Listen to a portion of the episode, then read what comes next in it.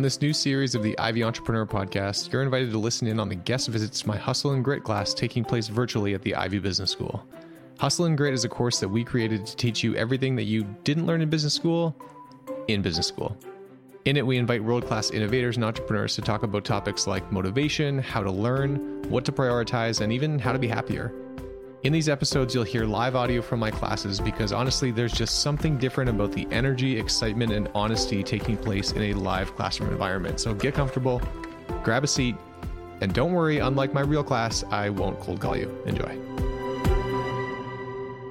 I am excited to have one of the hardest working entrepreneurs I know joining us today. So she's made some time to talk about a bunch of topics, but we're going to focus on ideation as well as making the entrepreneurial leap. Please, everybody, put your virtual hands together for one Rachel Zimmer. Rachel, are you with us? I am. Hey, everybody. And Eric, thanks for having me. Yeah, of course. Happy to have you. I'm going to cancel the spotlight so you don't have to look at me the whole time. Um, Rachel, they got a bunch of questions uh, pouring in, but uh, and we will get to a handful of those questions, so keep populating. But I, I think it would make sense if we started with sort of your entrepreneurial story and even rewinding back to when you were a student and how you sort of made the decision to do something else before jumping into entrepreneurship. So let's rewind and start with your story. Amazing. Um, and so I'm happy to be as candid and open as I can be. So any questions, feel free to, to throw them my way. Um, but going back to my roots, so I was a Queen's Commerce grad. Don't hold it against me, Ivey folks. But we, um, you know, at school had a ton of really great opportunities to meet other people that were like-minded. And so in my fourth year of school, landed a job at J&J. And so I think it was September, October timing that I had had a job lined up for, for after school school. And my friend um, at the time, Bram Warshafsky, was like, "Great, like we both landed jobs. Um, there's all these competitions. Do you want to do you want to maybe enter some of them?" And so some of them were like top ad exec, Queens Marketing Association conference, amongst a bunch of others. And so, you know, uh, very lame and nerdy students we were. We were like, "All right, let's let's take a, let's take a shot at them." And so we started entering the competitions and, and, learned that we had an amazing working dynamic. We challenged each other. We had a ton of fun. We drove each other crazy and would just, you know, push each other to the max and need to walk away.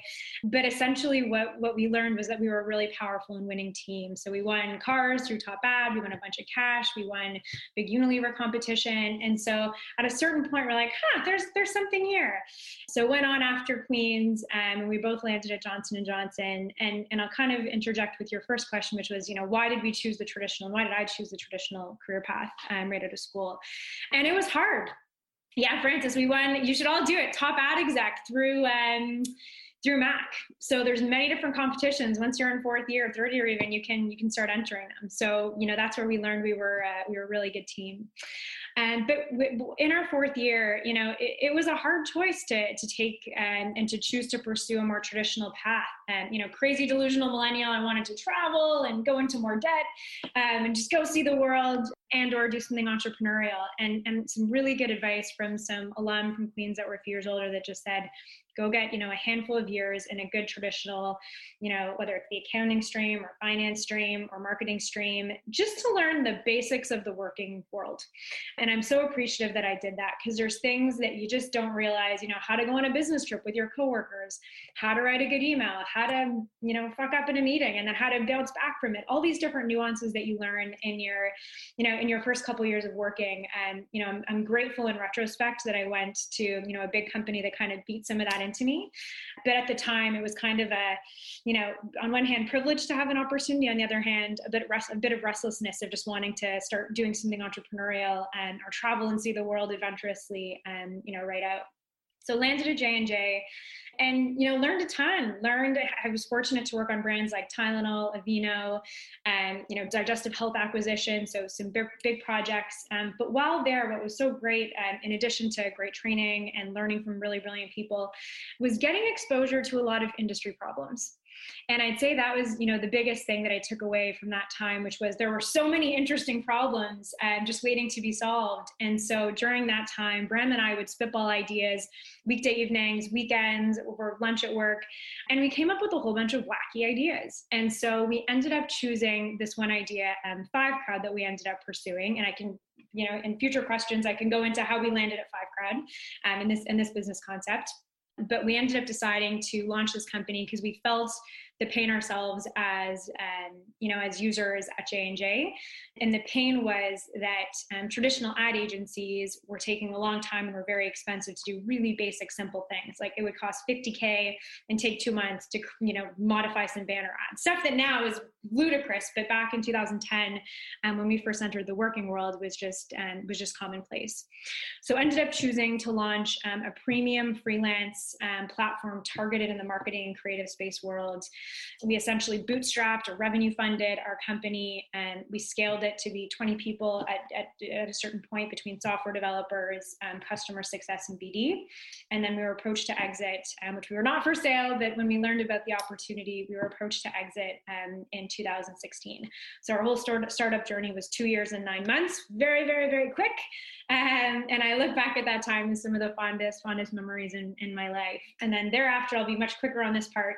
Um, worked for our acquiring company for um, about three years um, in, a, in a variety of leadership roles at our parent company. So led customer service and so we had 800 um, customer service folks around the world you know led some of our digital transformation efforts um, and then also on the side was an entrepreneur in residence at the DMZ, and coaching and mentoring some tech startups um, across a variety of industries. So that's, that's a bit about me in, in, in a nutshell.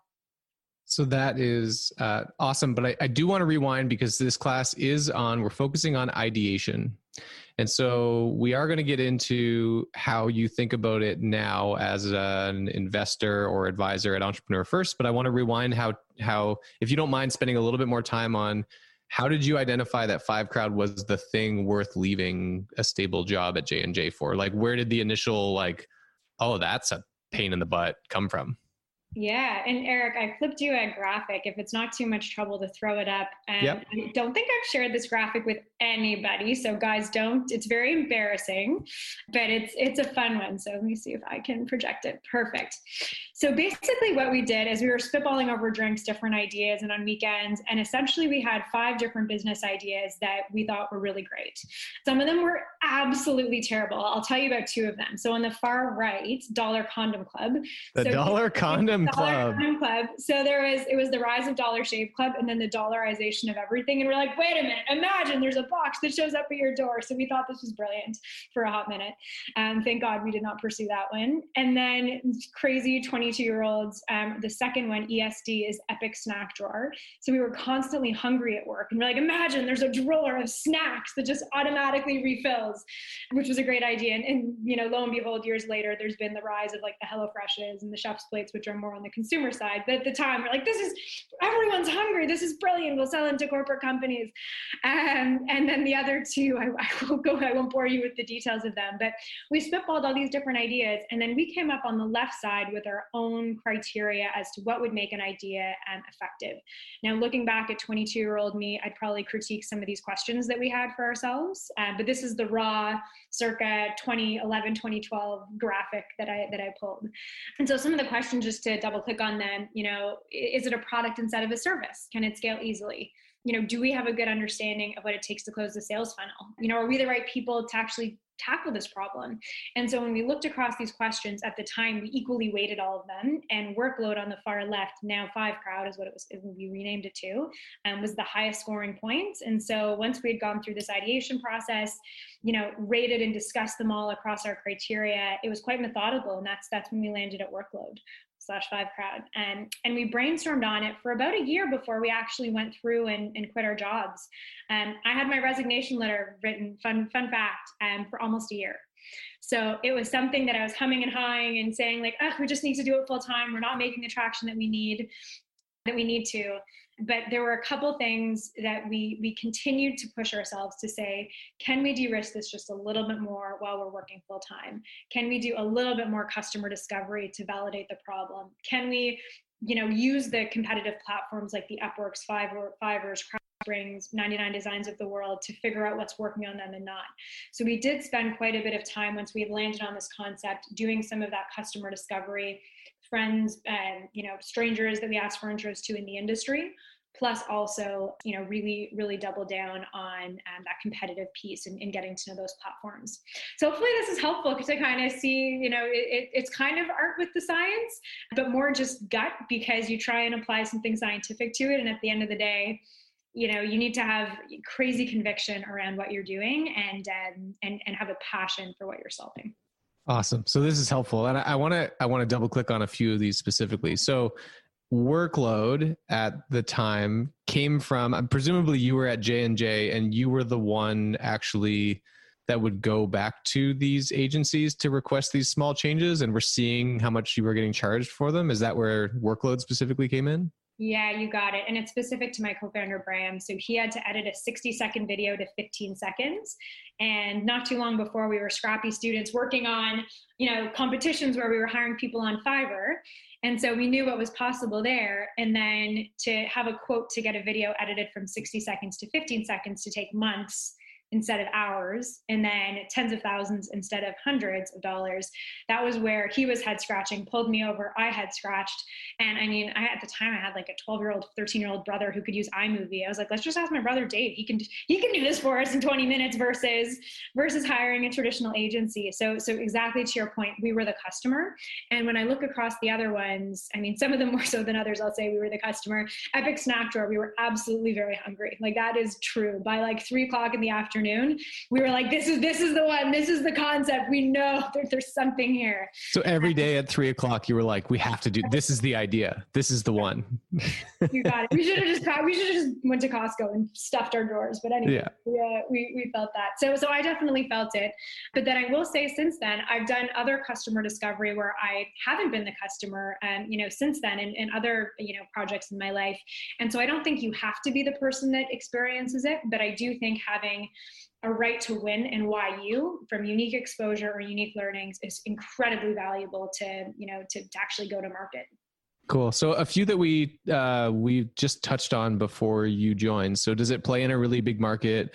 We say is it in a big sandbox? So is there a really big opportunity such that if you needed to pivot or change the idea then it could still be viable? You're still big in the same market so that's overlaps with what we talked about does it leverage your networks? So um, in at ivey we talk about the idea of effectuation. So sort of using your assets in order to come up with a business idea that it works sort of given your skill set network uh, assets whatever. So does it leverage your network? That's you had an unfair advantage in that you're the right people to do it presumably because you bram that was part of his day job right? Like he he was seeing it. That's cool.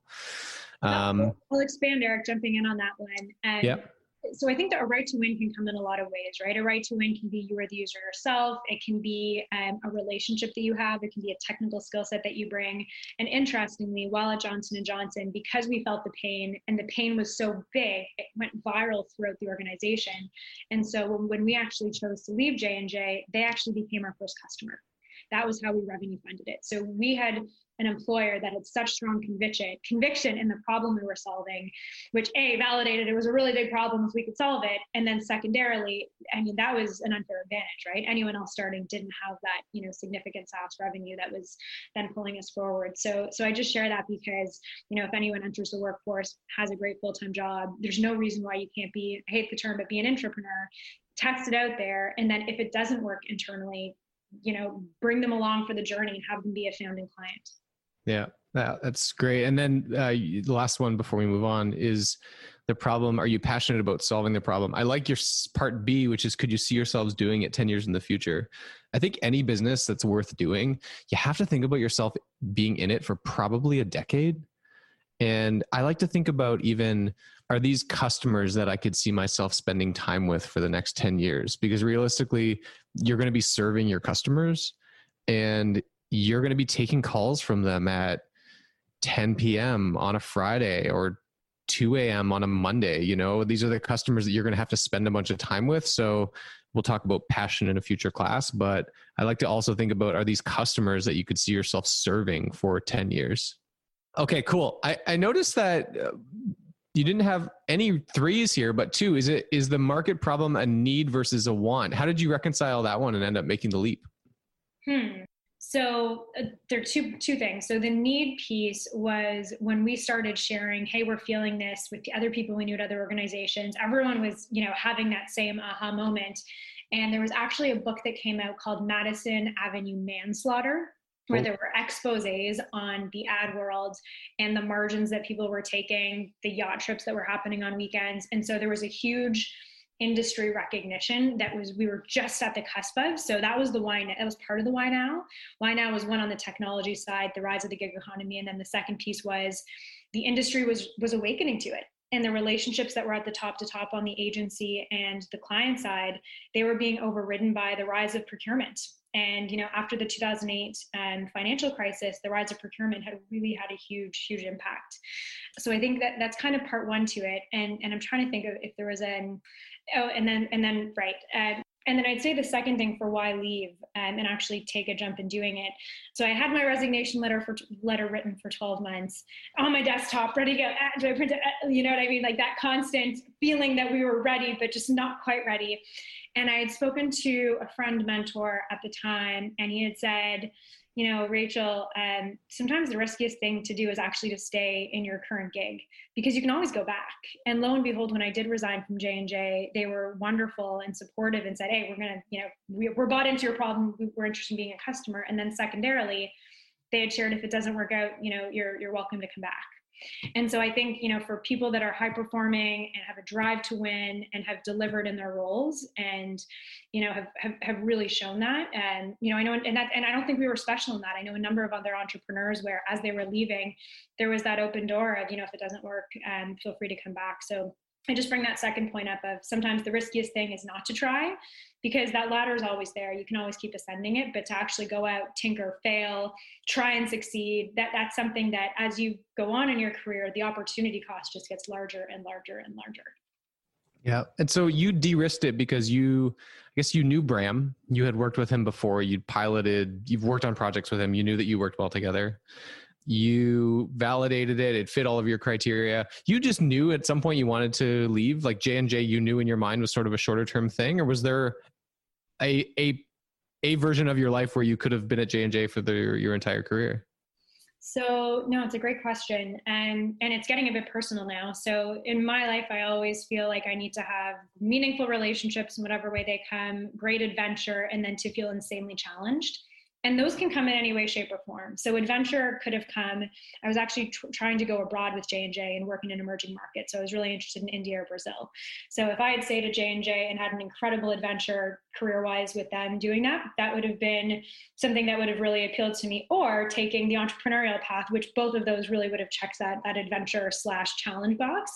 So to your question like i think um, I, i'm always been the type of person of kind of planting a bunch of seeds and see which ones sprout and when and then just just being really opportunistic around, you know, always saying yes, listening to different opportunities, putting myself out there to try and stumble into some luck, and then, you know, hopefully, hopefully finding some some great um, adventures along the way.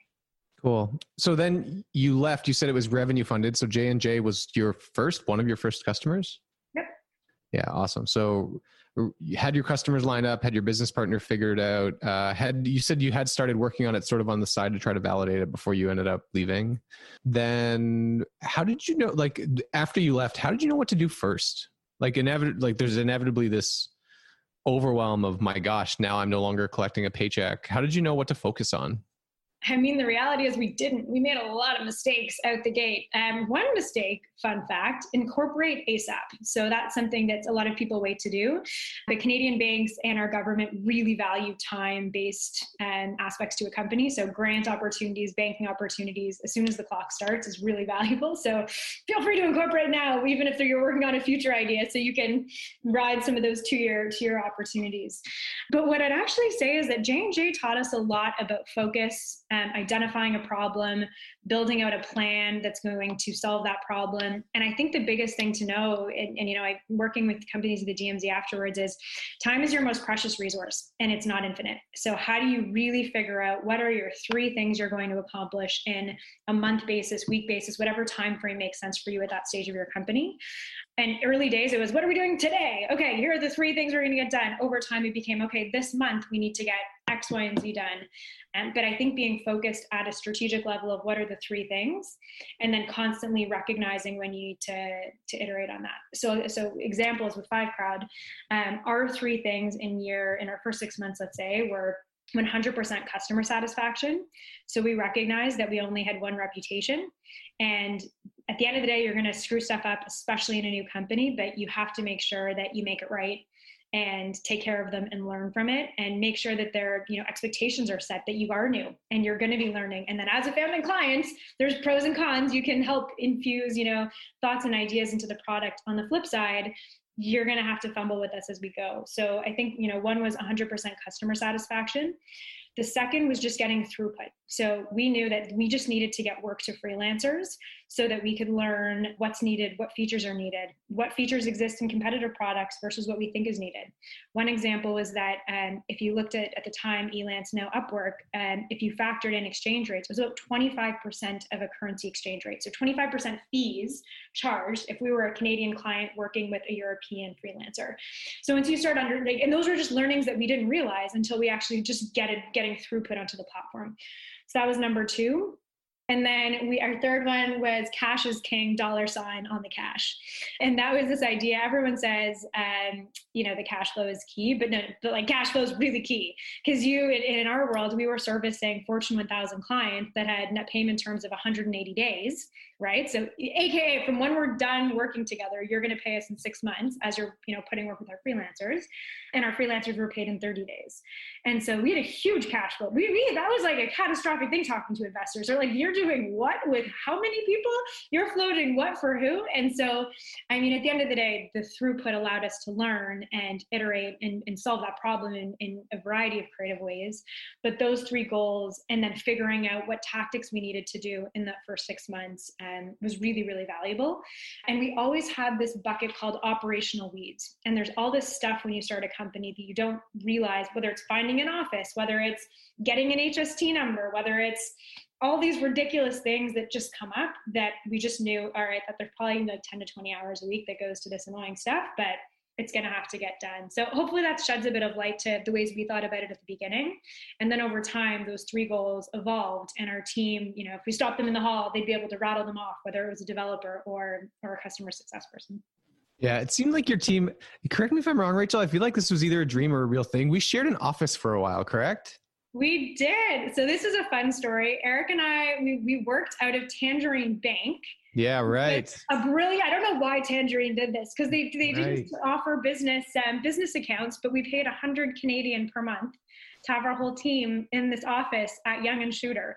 So that's where yeah we we got to know each other quite well. Right. It, it always just struck me that your team seemed so organized. It was very early days for me at Intellitix. And I just always looked at your team and thought, man, it just seems like at least you did a good job of pretending like you knew what you were doing and that you had your stuff together. So pretending. Yeah, you did a good job of pretending. at least, well, from the uh, if if you say that you felt disorganized and it was trial and error, at least from an outsider's perspective, it felt like watching you and Bram that it was very calculated and that you had you know very clear plan very clear goals and you were executing on it so i always looked to you as two that seemed to have it together even if it didn't feel like that in your mind it seemed like that from the outside Thank you. Appreciate it. Um, okay, so fast forward, company ultimately was acquired by SGS.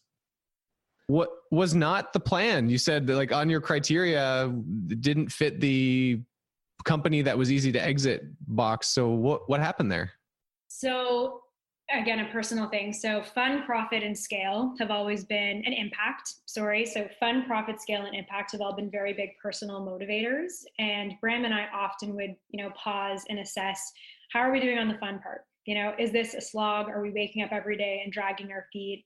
Is what we're doing profitable? Is it scalable? And then finally, are we having an impact on the world? And I've always had that like social impact piece that's been a huge part of my personal goals.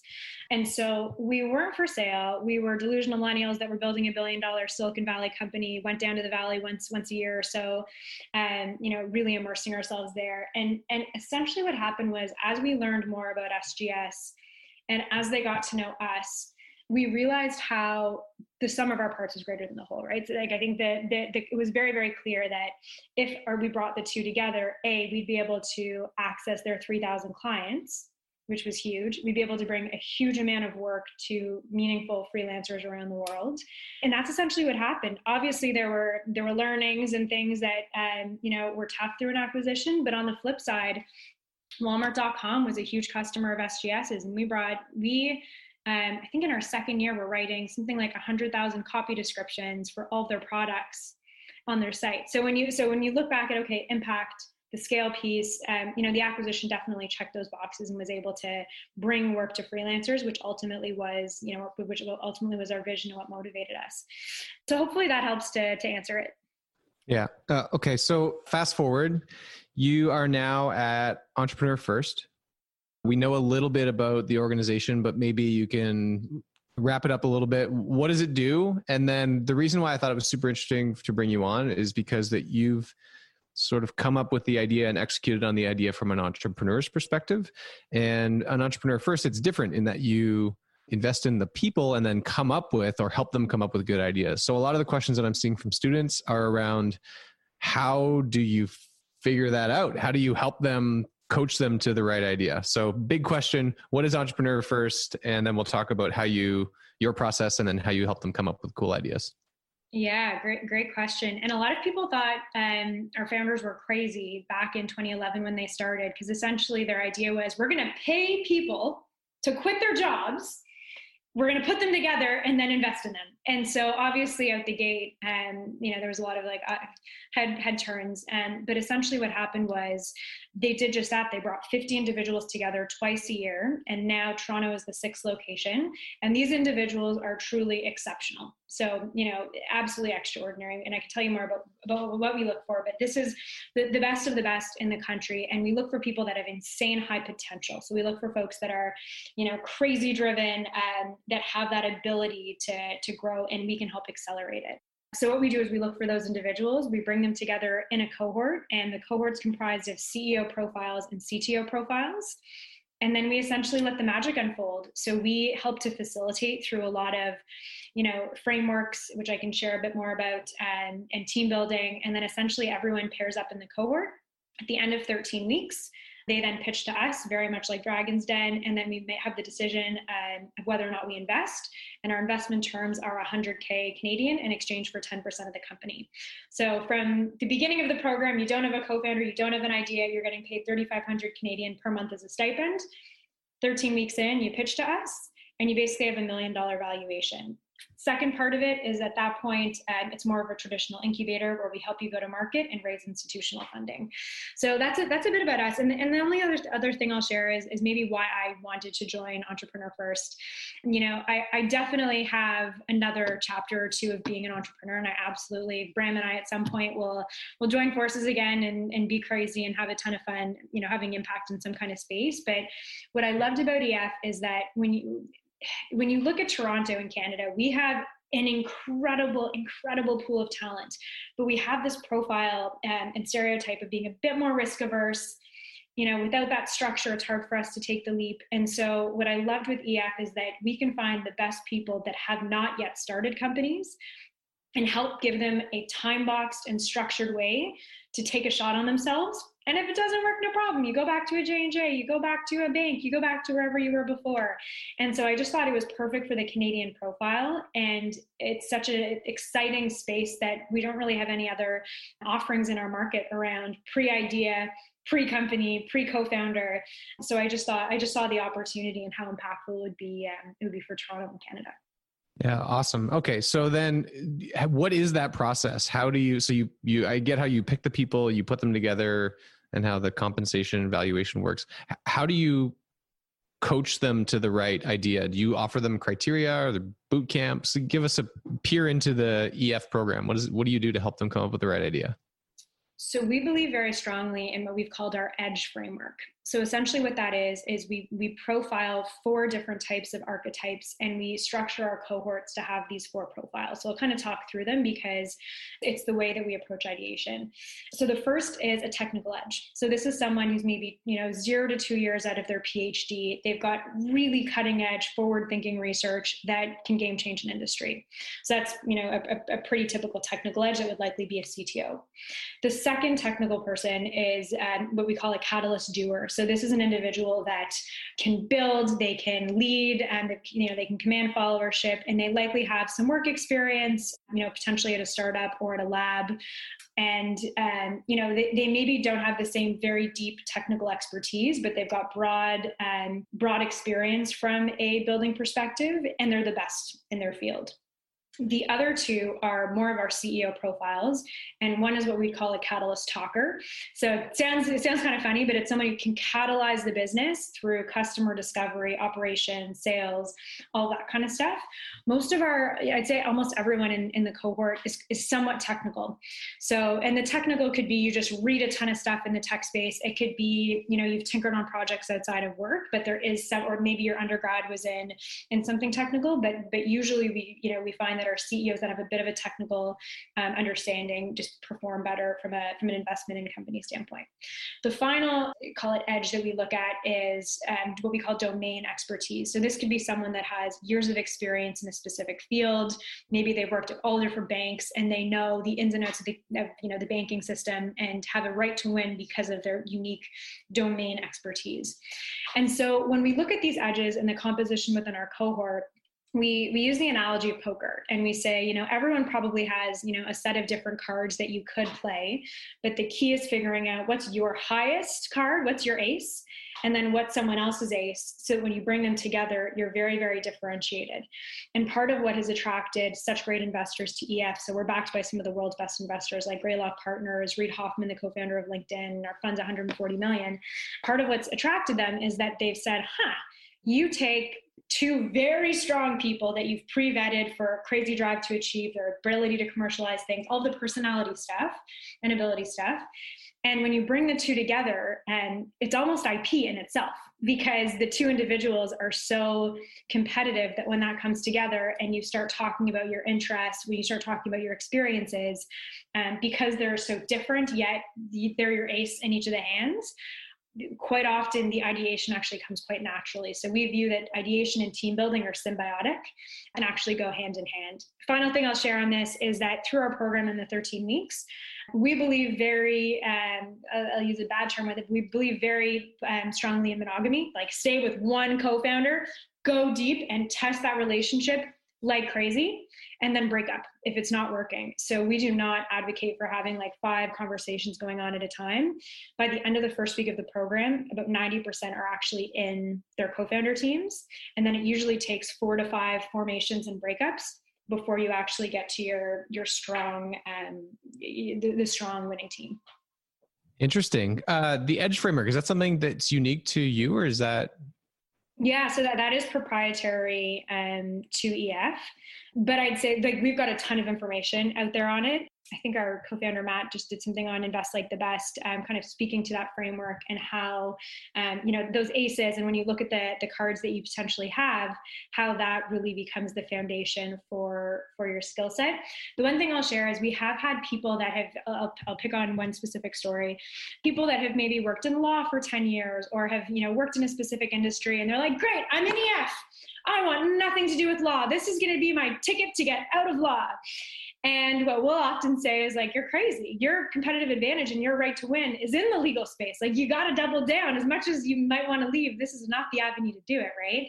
And so, and that specific example ended up being a co-founder that is, uh, you know, one of our most successful companies. I was like, all right, I guess I'll do my legal thing. I guess I know the space. Um, but we, we really try and push and encourage folks to think about why them and why now because really at the end of the day that's that's what investors are going to care about and that's going to be your best chance at success. Yeah. Yeah. Okay cool. So i want to get to i do want to leave some time for questions and i'm looking at the questions that have been upvoted the most here. I'm going to rewind to something towards the beginning. Martina if you're on uh, instead of me trying to paraphrase your question do you mind coming off mute and asking rachel your question? Yeah sure. Thank you for joining us rachel so, my question had to do with reading about the Entrepreneur First program. It's indicated that the end of week eight of form, about 80% of the cohort is already found their co founder. And then the remaining people that have not been able to find a co founder, they have to leave the program. So, I know like looking at the website, it's clear that you select individuals that are highly ambitious, very qualified to be successful in the program. But since they had to leave, could you comment on what processes differentiates those that are successful in that form part of the program and those that couldn't uh, advance to the next stage? For sure. Great question. And so well researched. It's amazing, Martina. I'm thrilled that, that the word of EF is getting out there. Um, so, so a couple of things. You hit on one thing, which is this idea of success. Who's been successful and not in the program? And when I first joined EF, um, you know, to really understand the program, I spoke to a bunch of our past customers or our alumni and folks that were successful, and not successful, to, to use your words.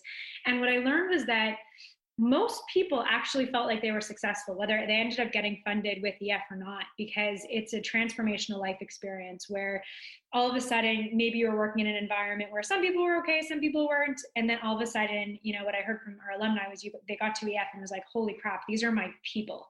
You know you can jam on different things. You you know potentially have a huge you know hard right on where you go from your career perspective. So i'll just speak to the fact that those that don't end up getting funded or end up having a company that they feel um, that they want to pursue many individuals end up joining our um, alumni companies. So our alumni actually love our, our subsequent cohorts because it ends up being a talent funnel for them.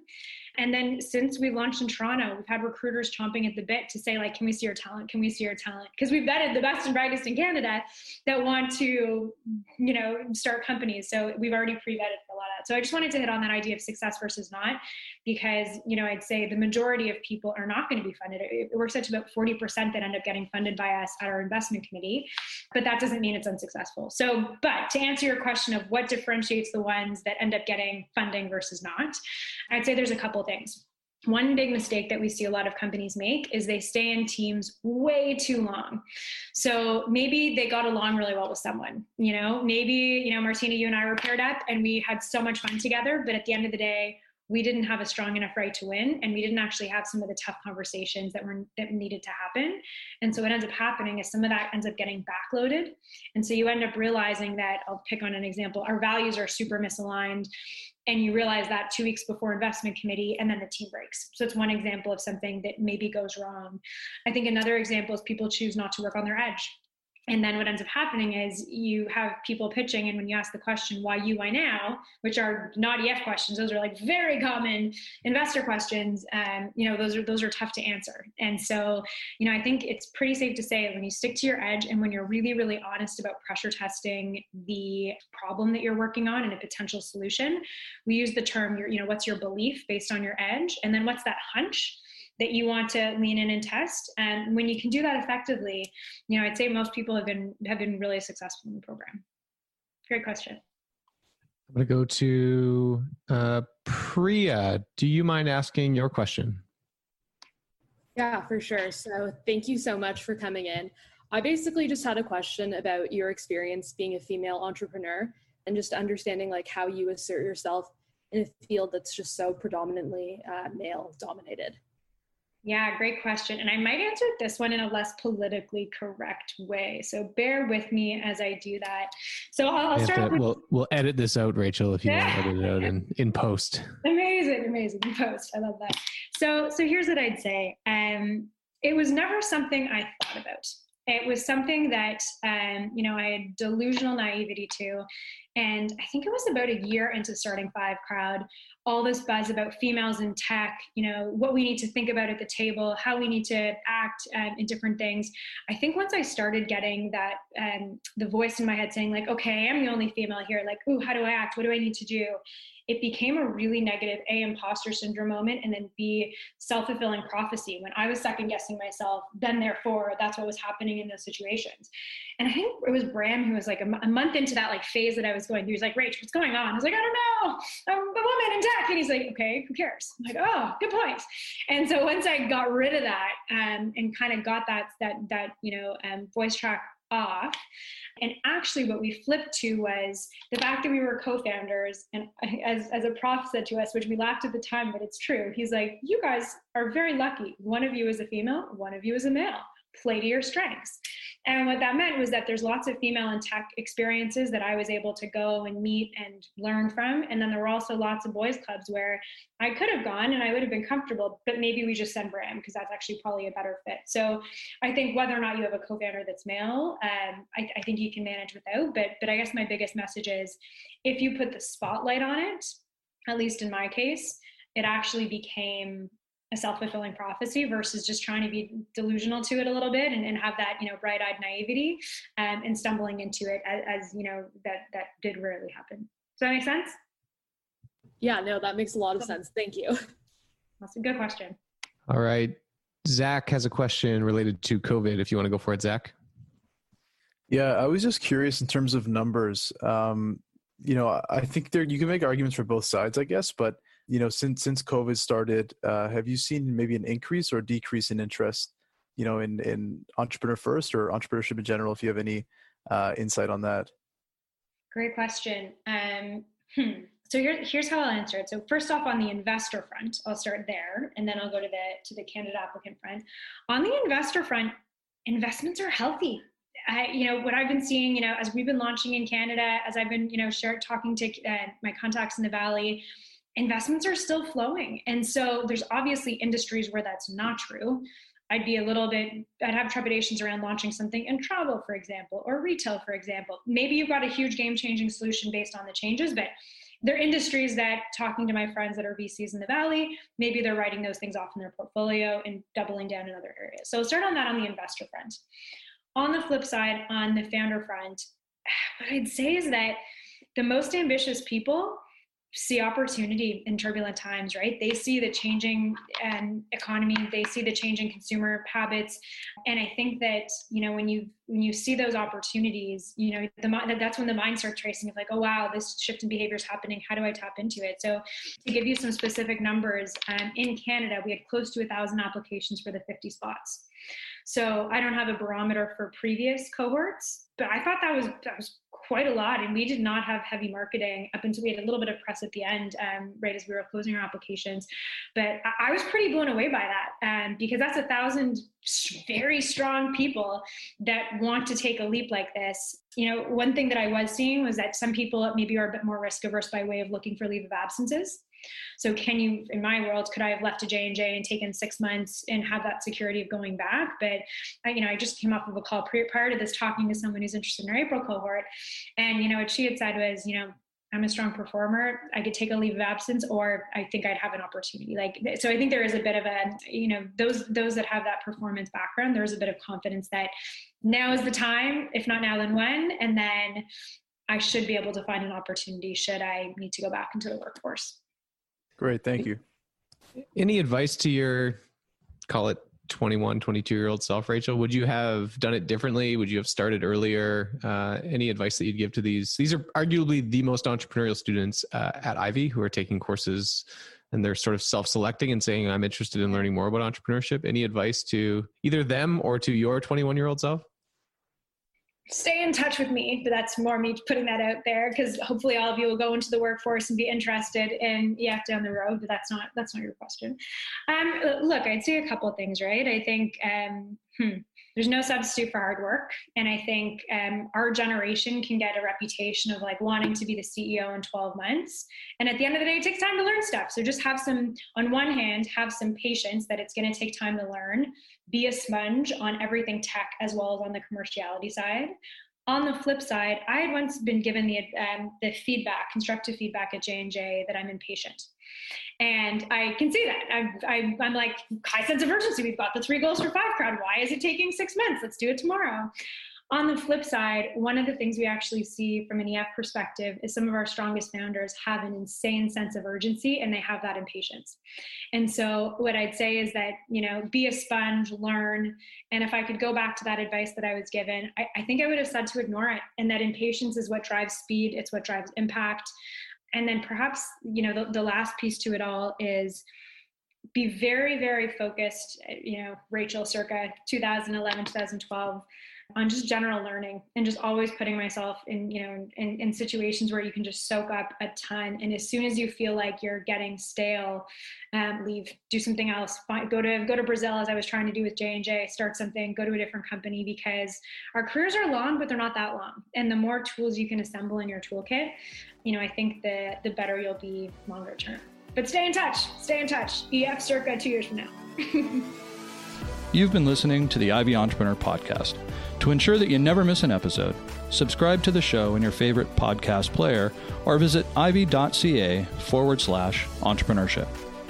Thank you so much for listening. Until next time.